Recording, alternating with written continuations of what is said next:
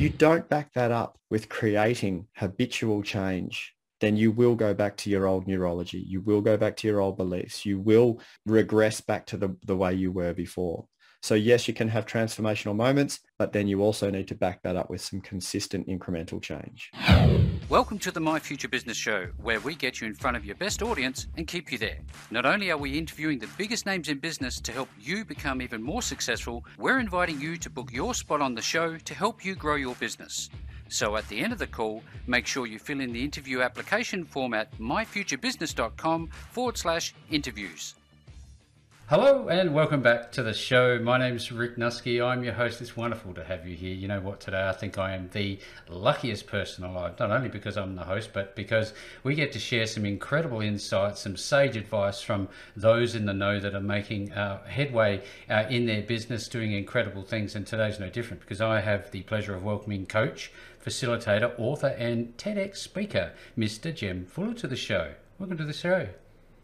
G'day, Rick. Thanks very much for having me on. Absolutely, my pleasure. Now, you and I were just talking about uh, where you used to live and what you're now doing, and you know, entering the second half of our life, which was where I guess we start to think about things maybe a little bit differently. And love to talk a little bit uh, more about that at at some length, but. Uh, the priority of the call really is how we can become more functional human beings and how we can use our innate skills and abilities to collaborate effectively and create outstanding results for the greater good. Now, I've taken that from literature that you provided, and I'd love for you in a moment to, I guess, extract the goodness out of that and tell us what that means. But before we do that, where are you calling in from today, Jem?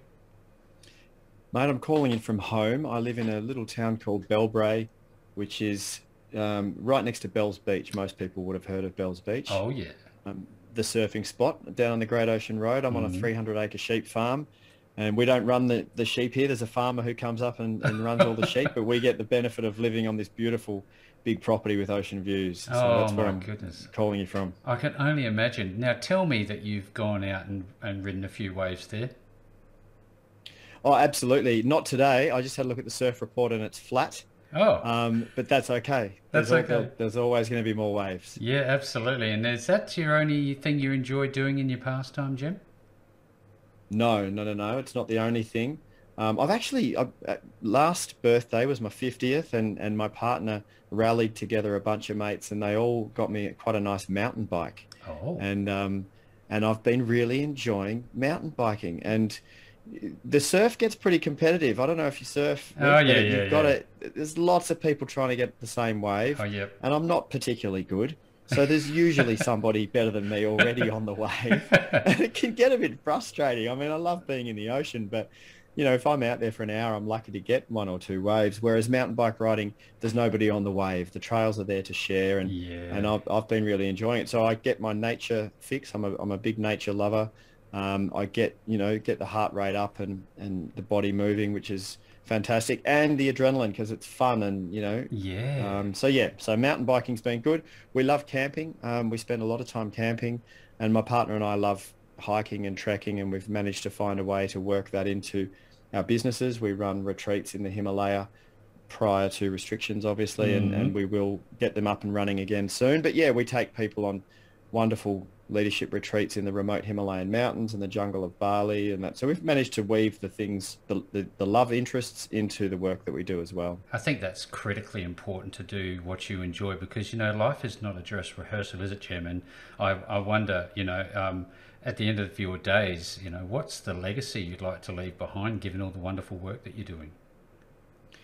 Yeah, look, I, I think the legacy that that we leave behind. We're kidding. We're, we're kidding ourselves if we think we're going to be remembered mm. in terms of our name. Mm. So it's not about that. I mean, if you think about it like this, Rick, you probably know the names of your four grandparents. I'm presuming, but I, I don't know whether you would know the whole all eight names of your great grandparents. Most people don't, and the point of that is that your grandkids' kids won't know who you are or who you were. Um, so to have this idea of oh, I want Jem Fuller, the the person or the name to be remembered, is kind of foolish and egotistical. So when you ask about legacy, um, well, most immediately and closest to my heart is my teenage boys, and you know I would hope that the way I raise them puts them in good stead to be kind, you know, people who who also want to do something good for mm-hmm. for beyond themselves and then that would flow onto their children and their children and their children so yep. legacy in terms of lineage would be lovely but also more globally for me i do have my set, my sights set pretty high and um, you know i've just published my first book which i'm, oh, I'm getting wow. really lovely feedback from now from strangers people who don't know me who are reaching out and saying thank you so much for writing this book it's really helping me so my books hopefully will will leave some sort of legacy and continue to help people beyond me being around. That'd be nice. Yep. Um, Absolutely. Yeah, things like that. Things yeah. like that. I do appreciate this. It gives some great context for the core of the call that we'll jump into it momentarily. Mm. Now, just winding back uh, a few steps. Um, when you go bike riding, you're in the moment. You're living in the now, as it were.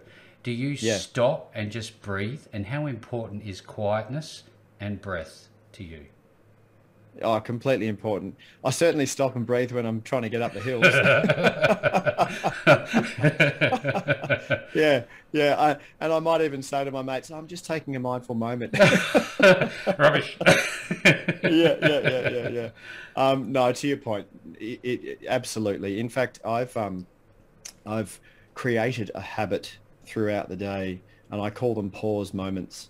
And I, I was inspired to create this habit uh, in 2014, I was at the Global Mindful Leader Forum in Sydney, and you know there were some of the most inspirational world leaders were there, and the theme of the conference was around mindfulness and how we can incorporate that as leaders. Mm-hmm. One of the keynote speakers got up, and, and it was just the right time for me to hear this man speak. Two of the things he said really landed with me. Mm-hmm. One of them was know the work. He was talking about meditation. Know the work, but what really stuck with me was he said, "Do the work." Yes. And that that landed with me because I've always dallied with meditation and mindfulness meditation. And in 2014, I was a year into my coaching practice, and I was prescribing it, so to speak. I was suggesting to my clients that they meditate, but I didn't have a regular habitual practice. And I thought, Jem, you've got to step up and do this if, if to have any authenticity. So in 2014, I started a daily practice of mindfulness meditation, which has now become habitual. But the other thing that this guy said was pause often. And I went, wow. And he said, that's all he said, pause often. I thought, how can I take that? What can I do with that? So I took little post-it notes and I stuck them around the house in places where I had habitual practices going on already anyway. So for example, brushing my teeth, I stuck mm-hmm. a little mm-hmm. note there saying pause. Uh, my coffee machine, I, I, I, love the ritual of making a coffee in the morning. I put a little sticky note there saying pause. pause. And so I linked the new habit with the existing habits, creating a neural association. Now I don't have the sticky notes anywhere, but there's certain actions that I take throughout the day that remind me to pause. And these little pause moments are short, you know, just a few seconds, take a breath, mm-hmm. just notice what you can notice in the moment. They've become like little recalibrations back to my center, you know, back to my place of equanimity. And Rick, I, I share this with all of my clients and I say, look, I know it seems too simple and too small to make a big difference, but these little 1% habitual actions that we create over the longer term can be game changing. Um, so yes, I do pause and, yes. and, and, breathe often. Oh, we're talking about habit, obviously, and I'd love to um, give a perspective for the listener um, what a day includes for you. First of all, are you an early riser, and what happens after that point? Yeah, look, I, I I'm not a ridiculously early riser by nature, so my body clock would normally used to. I'm I'm seven weeks into creating new habits. Mm-hmm. Um, my body clock normally would wake me at about seven. You know, I've got teenage boys that need to get off to the bus and get off to school, etc. But I'm naturally reasonably normal. I'm not one of these people that would love to sleep until ten. I can't do that. My can't body's awake. Yep. At the moment, I'm pushing it further. I'm pushing it a bit earlier, and I'm creating new habit. Um, so I've been, like I said, I've been meditating for 20 minutes most mornings for since 2014. Now I've um, upped the, the the habitual practice in the morning. So my, my day usually starts at either 5.30 or 6. Mm. I'll meditate for half an hour. Then I do five to 10 minutes of affirmations. Yep. Um, and I used to think affirmations were just a, a kind of woo-woo yep. thing to do, but mm. now I understand the neuroscience no, no, behind yeah. them, so I do them with more fervor. Mm-hmm. So five to 10 minutes of affirmations, half an hour of either weights. I've got a little gym here at home, so either half an hour of weights or half hour run. Mm-hmm. and by by this stage it's 6.30 or 7 in the morning and I've already had that got that stuff done Yep. and then I'm in the shower and, and getting breakfast and getting kids off to school and then coaching that jazz. clients and doing what I Getting do into yeah. it. Yeah. Oh, I'd just love to talk about, um, I guess, diet and hydration. Do you think you can uh, win with water? Is that your mainstay? I know you enjoy a coffee, but how important's you know your diet? Yeah, look, super, super important. You Mm. know, we are what we eat, essentially, aren't we? Mm. My diet's always been moderately good. I don't like fast food, so I don't eat it. Um, you know, my, my partner and I will go out occasionally, but generally it's all home cooked food. Yeah. I'm pretty lucky. I, I eat meat. Yep. Um, you know, I look, my diet's not perfect. Over the last, we're, we're in this 10 week cleanse at the moment, so to speak. So no sugar, no complex carbs, separating proteins and good carbs. Just doing a bit of a thing to, you know, kick myself back into shape. Well, I did put on a few kilos through COVID. Um, Easy I don't know if anyone else Oh, relates yeah, to yeah. that, but no, I do. um, yeah, but I did. But no, look, I, I think it's it's really important, and you know, the research shows us that you know as much whole food as possible, you know, as, as little processed food as possible. And I've just finished listening to a remarkable book by Johann Hari, um, who's a great author, and his latest book is called Stolen Focus Mhm. and it's talking about how our ability to pay attention and to focus has been deteriorating and he talks about lots of the reasons why and one of them is diet and Yep. food and not enough water so yeah look water is um water's a big part of my life i, Yep. I sit here i don't know if i'm on camera or not but there's Yes, always there you a- go. a good- Love it. Uh, it's always here and it's always getting drunk so it means more trips to the loo but that's yeah, right no, I'd prefer that. That's for sure and certain. Now, I'm just uh, circling back on the COVID situation. I'm wondering um, because I speak to a lot of people, you know, globally basically, and we talk about this in terms of the psychological impacts that this pandemic is having on people. How um, have you managed uh, through this process? Because I know that in where you are, Melbourne, or a little bit away from where you are, but uh, people are struggling. yeah people are struggling um personally i've been really lucky Mm. Um, you know, I've been developing a very resilient mindset for quite a long time now. So I was pretty well positioned in terms of my perspective and, and my mindset for this. Also, like I said to you before, I think before we started the call, I live on 300 acres, so I've got land around me. Uh, we were, Victoria was the most locked down Oh, place yeah. in the world for the Yeah. longest period of time. So but but again for me i feel very lucky i was able to bring all of my work online in fact my, my work doubled year on year through covid Oh wow. um, but my clients um, and and my kids and their friends there was lots of lots of struggle lots of struggle um, so i i'm you know i'm very aware of how much people struggled and i'm also aware of how how little i did struggle you know our, our bubble was quite big. Mm. Got a blended family. Here at the farm there's two houses my brother and his wife and their little kids are next door. My mum lives with us. Between me and my partner we've got four teenagers. So the bubble was quite big. Yep. you know and there's certain things that humans need that were that that humans were deprived of through lockdowns. And you know for example we need connection we're, we're a social creature and isolation is not good for us even for introverts you know they still need some sort of connection you know uh, we need to be in nature nature is uh, as you know super healthy for us Yep. um, you know, and we need to be able to move. Movement is really, really important for our health and well-being. And so people were restricted in these areas, which wasn't good. No. Yeah, absolutely. Thank you for- the feedback. Now, um, what type of person um, is attracted to the work that you're doing, and do you find that the people that you're working with, you're actually forging, I guess, almost longer-term uh, friendships, and and as opposed to just a standard working relationship? Yeah, that does happen. Yeah. That does happen because when I'm coaching, especially when I'm coaching leaders one to one, um, you know, it's it's personal development for professionals. I'm Yeah. working with the functionality and the capabilities of you as a person, which then translates to you as a leader. Obviously, that's what the organization is paying us to do, is to, to help improve your leadership. But also, it's it's completely translatable to every relationship. It's it, you know, it helps you be a better partner. It helps you be a better parent you know, a better sibling, a better community member, the work that we do. So yes, we forge we forge really lovely relationships. It's pretty clear we don't we don't call each other up for a beer on the weekend, but we do. We're in reg- me and my clients are in regular contact because a part of the service that I provide is weekly support and accountability. Yep. So most of my one-to-one clients, there's a dedicated coaching session each month, but every Monday they're getting a personal text from me. G'day, Rick. Have you done what you said you were going to do? And if you haven't, what can I do to support you to take the actions that you said that you would take? I think accountability is a really important part of any coaching, whether you're coaching basketball or leadership.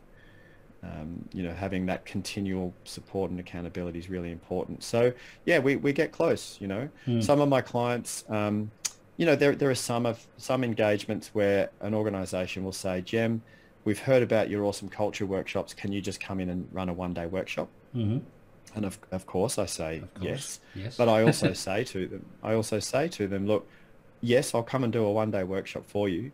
And, you know, if you've got 20 people in the room, maybe one or two of them might actually take something from it and make some changes in the way they show up to work or in their life. Yep. But that's probably going to be it. The rest of them will be entertained and maybe even inspired mm-hmm. and, and, and might have penny drop moments and go, aha, yeah, wow, that's awesome. But for real sustainable change to occur, it takes, um, it takes time it takes that support and accountability piece. Yep. You know, it takes consistency over a period of time. So the organizations that I'm really able to help make proper change culturally, you know, yep. that, that lasts beyond the work, mm-hmm. they usually engage me for a year. Yeah, wonderful. Now, obviously, we've, you've just touched on this. It's it's very much incremental uh, steps forward rather than wholesale transformative. Do you ever see transformations very like very rapid ones? Yeah, absolutely. Mm. The, they both exist. So you can have the Tony Robbins light bulb moment. Yep. Hundred percent. Yeah. But and now this is just what I believe. You know, this is not this is not a, a necessarily a truth. Mm. This is just my experience. Yep. You can have the Tony Robbins light bulb moment and walk on hot coals and have a real kind of transformation of awareness and perspective. And I know this because I've done it and mm. I've, I've done his stuff and I've walked the hot coals. But if you don't back that up with creating habitual change, then you will go back to your old neurology. You will go back to your old beliefs. You will regress back to the, the way you were before. So yes, you can have transformational moments, but then you also need to back that up with some consistent incremental change. There seems to be some obvious foundational work that one must do um, to, you know, get any improvement, get any outcomes when they're working with you. Um, how does that come about in a situation when you're working with clients that have uh, people in your workshops that have been told that they have to be there. What what's your process for getting them away from that mindset? Yeah, it's a great question. It's a really good question. You, you can't you can't inspire change in anyone who doesn't want to change. Mm. Um, and yeah, 100%. So you've got the head of the HR department, or you've got the you know the head of people and culture, or you've got the even the CEO has said, right, I love this guy, Jem. He's awesome. Let's get him in for a day and bring everyone along. And everyone comes along because they've been told to. Told to. So there's only so much you can do. Mm. There's only so much you can do. And, um, you know, obviously I go in there and I'm, and I speak to that. Um, you know, there's no smokes and mirrors with the work I do. I'm, I'm completely authentic and Very straight clear. up with the people in the room. Mm-hmm. Very clear. And, and even sometimes depending on the room and, and my gauge on the room, I'll even speak to that and say, look, you're all here because you've told you have to be here. What I would love for you is that you leave this room at the end of today with something, just something that you didn't have before that will help make your life a little bit easier, that will help you bring some more flow and success to whatever it is that you care about. That's my intention for today. Yeah. You know, and then I'll Wonderful. ask the room to set an intention for themselves, etc. So it's, it's the in ownership. the framing. Yep. Yeah, take the ownership, you know, and, and, and there's there's tricks of the trade in facilitation that we that we use to set up the, the framing of the day, the context of the day at the start mm. of the day that are best going to get the individuals to, to want to lean in. You know, if, if we start any workshop at the start of the day by touching or alluding to why they what why they might want to listen. Yeah.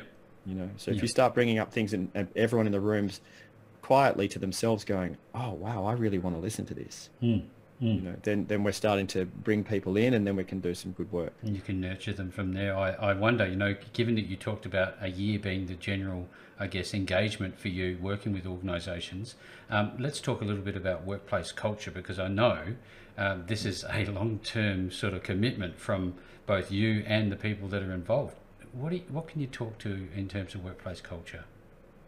Does it exist? Is it a a thing? At all? Oh, look, you know, to to to any degree of health, it exists whether you like it or not. You can mm. have a toxic workplace workplace culture. Um, you can have a, a, a, divided workplace culture. You know, you can have you, you, if you've got an organisation large enough where there are teams that don't ever really have to have anything to do with each other, then you could ask somebody in that organisation, what's it like to work at TAC or Vic Roads or mm. you know WorkSafe or one of these big governmental size organisations. What's it like to work there? You could have somebody say, "Oh, it's wonderful, it's great, the culture's awesome," right? You could have someone from exactly the same organisation say, "It's terrible, it's toxic." What they're actually talking about is the culture in their immediate team. You know, ah, you yes. could be working. In, you could be working in a terrible team, in a in a, in a what's said to be an amazing organisation Yep. But if your if your team culture is terrible, your experience daily is terrible, not great. Yeah, yeah. You know, it's more local. It's more. It is more local. So the smaller the organisation, um, obviously, the easier it is to to design, create, and then curate um, the culture that you that you believe is the healthiest environment for people to thrive in the larger the organization, obviously the harder it is to get a culture that runs through all the levels and across all the departments. Mm. But it is it is certainly possible to improve culture and there's there's some strategies and techniques that I've designed to that end. Yeah, great. Loving this call. Thank you so very much, Jem. Now, I always love asking this particular question. Now, if you could say that you had a superpower, what is it? What is the one thing you do the best? Seek to understand. Mm. Um, this is not a superpower I was born with. This is something that I've been consciously cultivating. Mm-hmm. And through the process of a practice of self-acceptance and resolution with my, my past, which is a resolution with self, right? Yep. So by the, the more resolved you are with self, which is your relationship with your past, mm-hmm. the less it needs to be about you in any given interaction let me flip that, right? If I've got a lot of stuff that I'm unresolved with in my relationship with myself and my relationship with my past, I've got a lot of filters. I've got a lot of biases. I've got a lot of stuff, yep. static noise yep. Yep. in between me and what you're actually trying to communicate to me. You know, so I'm going to distort the information that you're trying to share with me through all the lenses of my stuff and my past, right? Yep. So when you can um, resolve do the work with self mm-hmm. to come to a place of radical self-acceptance, then there's less noise and the more clearly I can see you. So when we're sitting together, you feel like I get you. Um, and that ability in communication, I think, is a bit of a superpower. Yeah, that's wonderful feedback. Thank you. And um, given that you've touched on communication, how do we know if we're being our true, truest, authentic self in communication with others particularly in the workplace, let's put it into that context. Mm. Or if we are using those filters, and can you tell? Um, if the more aware we become, the more we can tell. Mm, mm. The less aware we are, the less we can tell because we're caught in ego, which is a, a necessary function of being human, is a sense of identity. So it's not a bad thing; it just is. And uh, but but ego will be driving the bus unless you're aware of it pretty much all the time. It's all very reactionary. It's offensive, very defensive. You know, someone will criticize an idea of yours and you take it personally and get really upset and the conversation goes south and then in the end that person doesn't want to collaborate with you anymore because it always gets awkward mm-hmm. um, or you know or you're listening to someone share their idea and you're already queuing up in your idea to, to mm-hmm. rebut or to yep. say what you think yep. this is all ego you know? yep. and it and it gets very, very defensive. And if our sense of identity is attacked, we we we react, um, you know, very strongly. And our sense of identity is enmeshed into our ideology and our politic. Mm. So it's been, you know, watching watching families fall apart over a, an idea like should you be vaccinated or not? Or not? Yes. And, and families have fallen apart over this. Why? Because their ideology, as in this is the way you should live, is enmeshed in their sense of identity, mm. and their, so their identity has been at war, challenged, and they've broken up over it. I've That's watched. incredible. Yeah, I've, yeah. I've heard many, many stories. Is this where um, the work of human behavioural profiling comes in? Yeah, it's certainly part of it. Um, mm. I, look, the ego thing, the ego thing, we all have an ego. Um, to, and, and we and some of us have very healthy egos, a sense of self that is functional and um, and stands you in good stead to enjoy your life and do good work. Mm. Some people have very dysfunctional egos, you know, limiting beliefs about themselves or whatever it is. So we all have an ego, regardless of what your behavioural profile is. Yeah. Um, however, having said that, some of some of the behaviour pro- behavioural profiles, um, you know, some people who are very strongly one behavioural style as opposed to another, are way more assertive, uh, way more extrovert, way more me-centric. So their ego um, comes across as being much stronger. Yeah, more assertive. Yeah, for sure. Absolutely. Thank you again. Now, I'm wondering, um, what is your modus operandi given the nature of the world we're living at the moment? Are you doing retreats? Are you just about to do more local stuff? What's happening?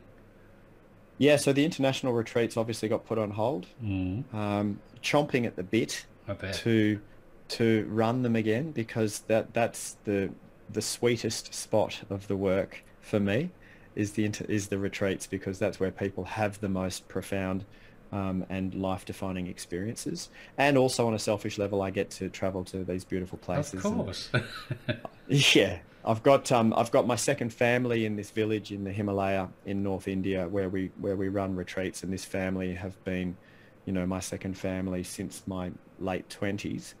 So for you know over 20 years now, um, and I miss them dearly. And we also inject um, some good economy into the little village Excellent. there. We've built a yep. we've built a school there. Mm-hmm. Um, we've we've implemented a, a, rubbish collection and education program. We've put rubbish bins into the school and lobbying local government to come and collect the bins. And then when I bring clients there, we're injecting a little bit of economy in there. You know, my partner and I sponsor um, some of the kids to school, and you know, so it's a, a it's heart. A lot of heart is in this village, and we haven't Seems been able like to be legacy there for a work of years. to me. That's definitely.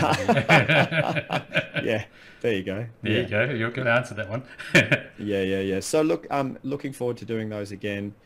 Um, you know, in the first year of COVID, I caught myself thinking something that wasn't going to work. Mm-hmm. I was sitting on the couch. I just got the job seeker approved, so I, I could put baked beans on the table for the kids. Mm-hmm. Um, and I took a breath, a sigh of relief and went, okay, well, that's all right. We can pay the rent and put food on the table. We'll be okay. And I heard myself saying, I'll just ride this out. It'll be a few months. I'll ride it out and then I'll engage with my work again mm. properly. Mm-hmm. And I heard myself saying that, I went, Jem, Jem, Jem, that is not going to work. that thinking's not going to work. no, no, no, no, no. No, no, no, no, no. You need to figure out how you can be relevant for the people who need you and want you now more than ever before. Yeah. And so I and I did that. So I did the, the typical pivot thing that became the kind of catch cry. But I did. I pivoted, uh, took all of my work online. Coincidentally, I had just designed and released my first online course before COVID came. Literally two months before COVID came, we had launched this course, and Rick, it was in personal resilience. Oh. Um, so, and then COVID came. So you yep. can imagine how helpful the course was then for people and organizations, clients of mine started running their people through this course and we ended up having it endorsed by the NDS and it sits on their website as a resource. Um, one of the one of the top clinical psychologists who worked in in first response with Vic Police and you know the Metropolitan Fire Brigade, Brigade mm. and others. She did the course and stamped it with her her critical approval. She loves it. Very so good. I felt confident that the course was, you know, worth it. Um, so that course was the, my first kind of entrance into online courses. Mm-hmm. Uh, and then all of my work came online and, and there were benefits to it as well. I mean, look, it's not the same as being in the room with people, obviously, but there are benefits, you know, some of my governmental departments that I'm coaching the, the regional managers across in the past, mm-hmm. you know, getting the regional managers from across all of Victoria into the one space was logistically something that Painful. needed to be organized. Mm. Painful, right, for them. Mm. But having them all just log into a Zoom call was like, wow, we We're can all be lucky, together. aren't we, that we have that technology like, to do it. Yeah, very lucky. So there's certainly been some benefits. Um, my, my the cost of diesel into my Land Rover oh, went yeah. down to almost nothing. Nothing. Yep. Um, and the amount of and the amount of clients that I can serve in a day doubled because I wasn't driving around to see everybody. Yeah, the one to many approach. Now, um, are you working on any new, I guess, curriculum, any new narratives that uh, you want to share with us? Yeah, yeah, absolutely. So um, the book, which uh, was launched in November last year, mm. uh, which is the art of conscious communication for thoughtful men, um, is now starting to get reviews and, and feedback, which is wonderful. It's doing good work, and that's that's the most important thing for me. We're in negotiations at the moment with a couple of publishers in the States, so that's all very exciting. Um, oh, I'm allowed to say this. It, it got selected to go into a hamper of gifts, goodies that are going to all the Oscar nominees in the next few weeks for oh, the Oscars. Wow. Delivered to their home. So everyone who got nominated for an Oscar, including Steven Spielberg and Will Smith, who are a couple of faves of mine. That is incredible. My book's gonna my book's gonna end up in their house in the next couple of weeks. So I'm really oh, crossing my fingers that yeah. they open the front cover and are intrigued enough to have a, a read of the book. absolutely. Um, yeah. So that the book that's the book, and now in two weeks I've booked in with with my film crew to shoot the online course. Uh, yeah. For, and it's it's a conscious communication for leaders course. Mm-hmm. Um, we're going to be shooting all of that, and then that will get built, and that'll be available at some point, I guess, in the next two or three months. You know what? This has been a, a, a an amazing call, full of uh, great communication. I'd suggest, and I just love it. If you wouldn't mind, if people want to reach out to you, um, share with uh, the audience where they're going to find you. Yeah, it's pretty easy to find. So Jem Fuller, mm. J E M F U L L E R. Jemfuller.com is my website. You can access all of my resources there. You can also reach out to me personally there through the contact form. That those emails come to me. Um, if you want to follow what I do, Instagram, LinkedIn, and Facebook, all Jem Fuller. Fantastic. And uh, with regard to the book, if people want to get their hands on that, is that accessible via your your website? Through the website, yep. You can. There's a, a page for, for my books on the website, mm. or you can go onto Amazon if you want. Mm. Um, I'd prefer if you go through the website, then I don't have to give money to Amazon. uh, but do it whatever you want. Or in Australia, uh, if you go into your local bookshop and ask them for it. They've got it on their, their list and they can order it through our distributor and, and that would be nice also because it'll end up in more bookshops. Yeah, that's great. Look, if you're on this call today and you've heard any of this, you know full well that Jem knows his stuff. So if you want to reach out to him below this post, you will find links back to Jem and all of his amazing work, his books and so on and so forth. With all that being said, Jem, incredible call. Thank you so very much for joining me on the show today. You're welcome, Rick. Thanks for having me along. Thanks for joining us today. If you enjoyed the call, then make sure to subscribe, leave a comment, share us with your friends, and book your spot on the show at myfuturebusiness.com forward slash interviews. And if you're looking for solutions that will help grow your business, then visit myfuturebusiness.com forward slash shop.